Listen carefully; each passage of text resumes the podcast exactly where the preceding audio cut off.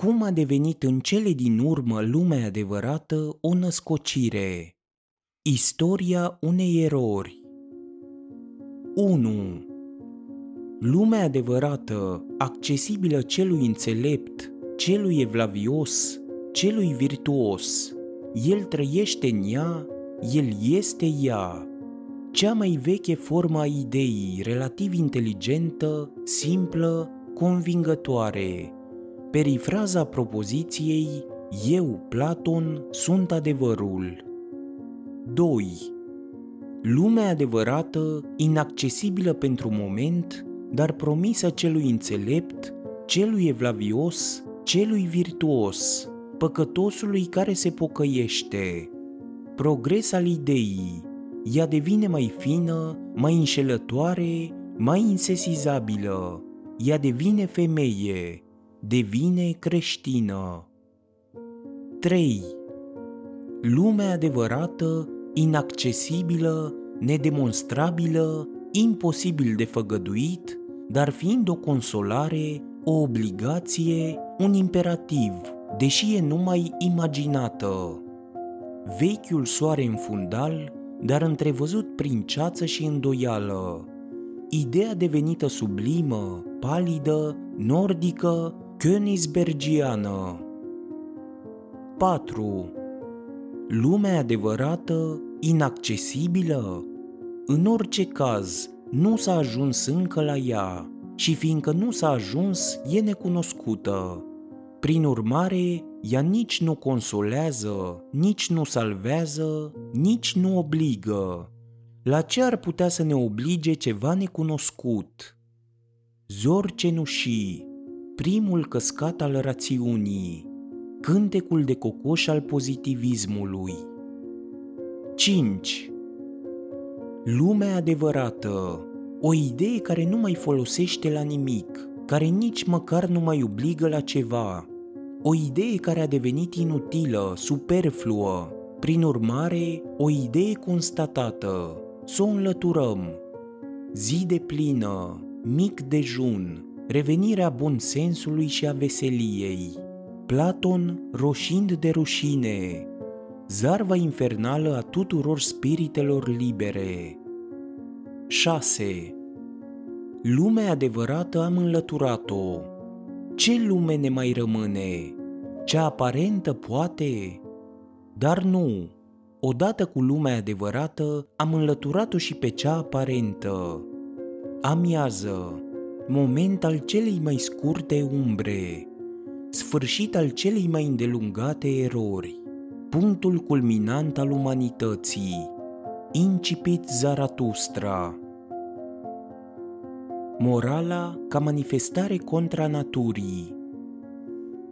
Toate pasiunile au un timp în care ele sunt pur și simplu nefaste, în care își trag victima în jos cu greutatea prostiei, și o epocă mai târzie, mult mai târzie, în care se cunună cu spiritul, se spiritualizează. Odinioară, din cauza prostiei în pasiune, se purta război împotriva pasiunii înseși, se conspira pentru nimicirea ei. Toate bătrânele fiare moraliste sunt unanime în privința aceasta. Formularea cea mai cunoscută se află în Noul Testament, în acea predică de pe munte în care să fie adăugat lucrurile nu sunt privite deloc de la înălțime. De exemplu, se spune acolo cu aplicabilitate practică în sexualitate, dacă ochiul tău te face să cazi în păcat, scoate-l.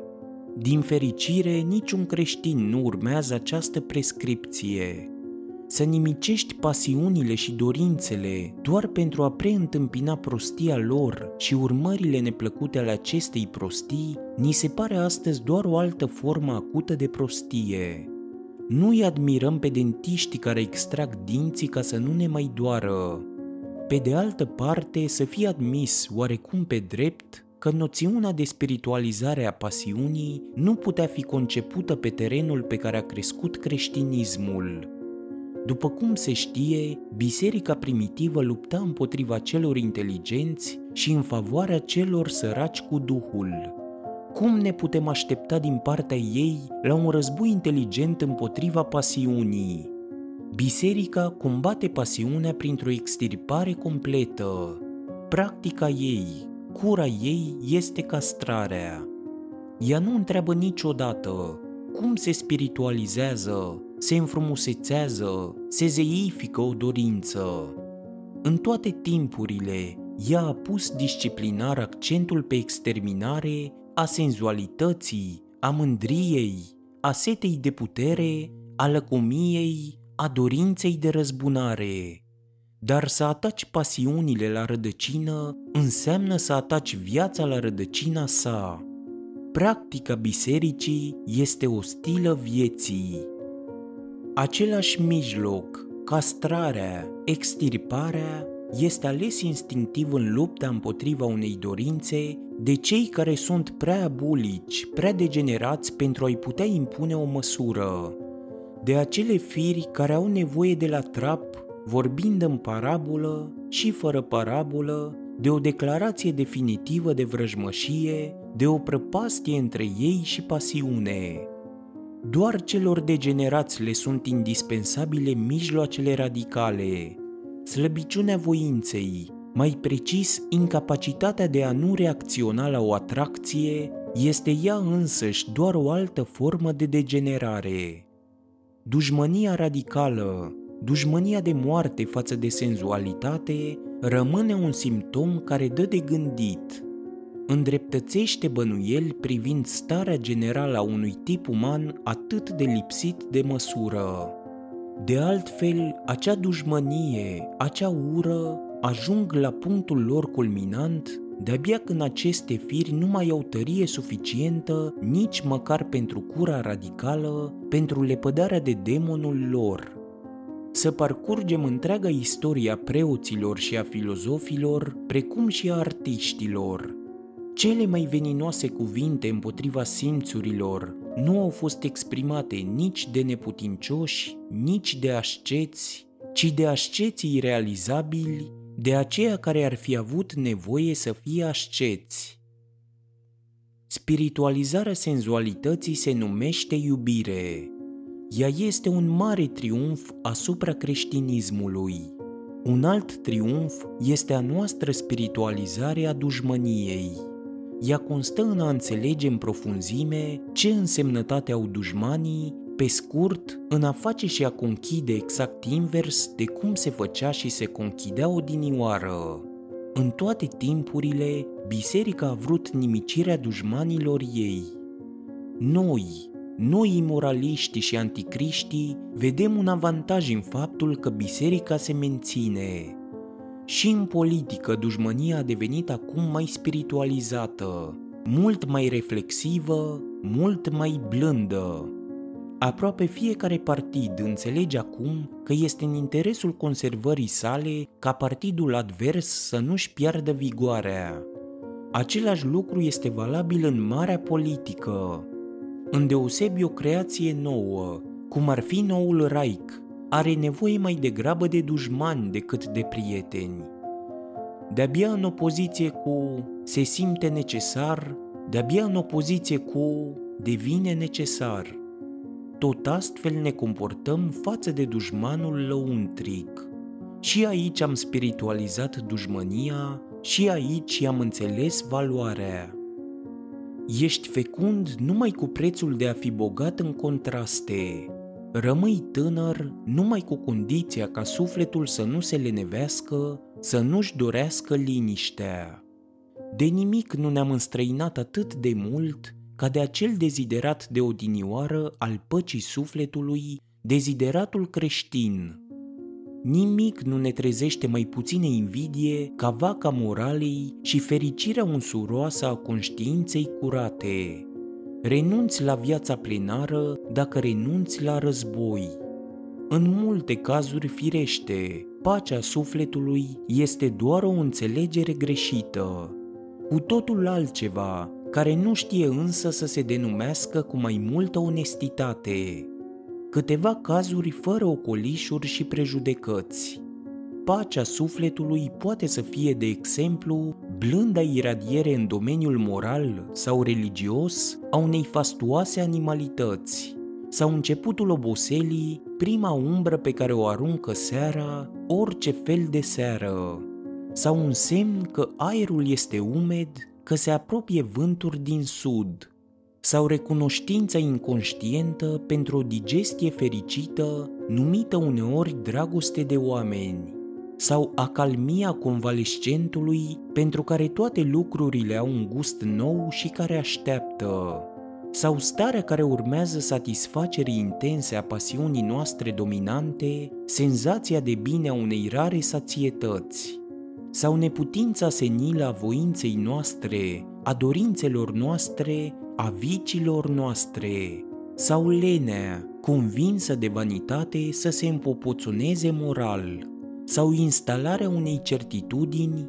chiar dacă îngrozitoare, după o îndelungată tensiune și tortură datorate incertitudinii, sau expresia maturității și a măestriei în acțiune, creația, munca, năzuința spre ceva, respirația liniștită, libertatea cucerită a voinței.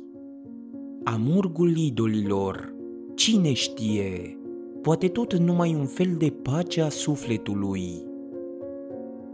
Formulez un principiu. Orice naturalism în morală, adică orice morală sănătoasă, este sub stăpânirea unui instinct al vieții, o poruncă sau alta a vieții este îndeplinită după un anumit canon de trebuie și nu trebuie, o piedică și o ostalitate oarecare vor fi astfel înlăturate din calea vieții. Morala contrară naturii, adică aproape orice morală care a fost învățată, venerată, predicată până acum, se împotrivește tocmai instinctelor vieții, ea este o condamnare când tăinuită, când zgomotoasă și insolentă a acestor instincte. Spunând Dumnezeu privește în inimi, ea spune nu dorințelor celor mai nobile și mai josnice ale vieții deopotrivă și face din Dumnezeu un vrăjmaș al vieții. Sfântul care îi place lui Dumnezeu este castratul ideal, Viața se sfârșește acolo unde începe împărăția lui Dumnezeu.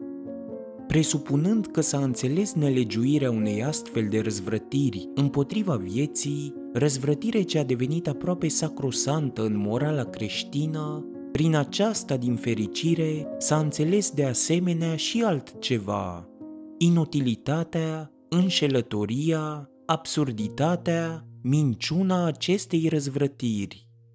Condamnarea vieții de către omul viu rămâne până la urmă doar simptomul unui anumit mod de viață.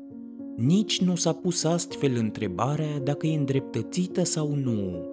Ar trebui să avem o poziție exterioară vieții și pe de altă parte să o cunoaștem la fel de bine ca unul, ca mulți, ca toți cei care au trăit-o, pentru a putea atinge problema valorii ei motive suficiente pentru a ne da seama că această problemă e inabordabilă pentru noi. Când vorbim despre valori, vorbim sub inspirația vieții prin optica ei. Viața însăși ne obligă să stabilim valori. De aici rezultă că și acea morală contra naturii, ce îl înțelege pe Dumnezeu ca idee opusă vieții și o sândire a ei, este tot numai o evaluare a vieții, a cărei vieți, a cărui mod de viață. Dar am răspuns deja, a vieții decadente, vlăguite, istovite, condamnate. Morala, așa cum a fost înțeleasă până acum, așa cum a fost formulată ultima dată de Schopenhauer ca negarea voinței de a trăi, este chiar instinctul de decadens care face din sine un imperativ – ea spune pieri, ea este judecata celor deja condamnați. În fine, să cumpănim ce naivitată este de fapt să spui omul ar trebui să fie așa și așa. Realitatea ne arată o încântătoare diversitate de tipuri, opulența risipitoare a unui joc de forme și transformări, iar un biet gură cască de moralist spune Nu, omul ar trebui să fie altfel, acest coate goale, Acest cusurgiu fățarnic știe chiar și cum ar trebui să fie el însuși. Se pictează pe sine pe perete și declară Ece homo. Dar chiar dacă moralistul se adresează fiecărui individ în parte, spunându-i ar trebui să fie așa și așa, el nu încetează să se facă de râs. Individul este o frântură de fatum din față și din spate, o legitate în plus, o necesitate în plus pentru tot ce vine și va fi. Să-i spui schimbă-te înseamnă că pretinzi ca totul să se schimbe chiar și de îndărătele. Și au existat într-adevăr moraliști consecvenți care îl vroiau pe om altfel, adică virtuos, îl vroiau după chipul lor, adică ipocrit. Pentru asta negau ei lumea. O nebunie nu tocmai mică, o formă a lipsei de modestie nu chiar modestă.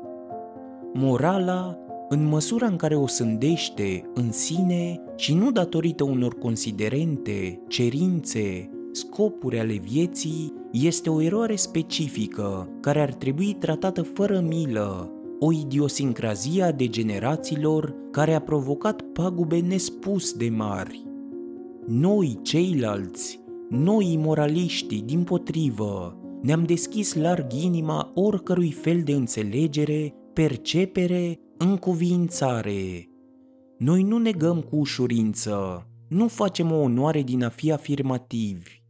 Din ce în ce mai mult ni s-au deschis ochii asupra acelei economii care încă are nevoie și știe să se folosească de tot ceea ce nebunia sfântă a preoților, rațiunea bolnavă din preot repudiază, asupra acelei economii din legea vieții care își asigură un avantaj chiar de la respingătoarea speță de ipocrit, de preot, de virtuos.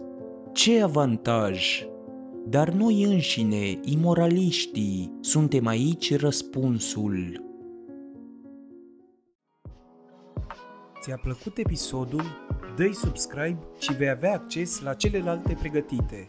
Nu uita să dai și coment și share pentru ca toți să afle unde pot găsi audiobook-uri gratis.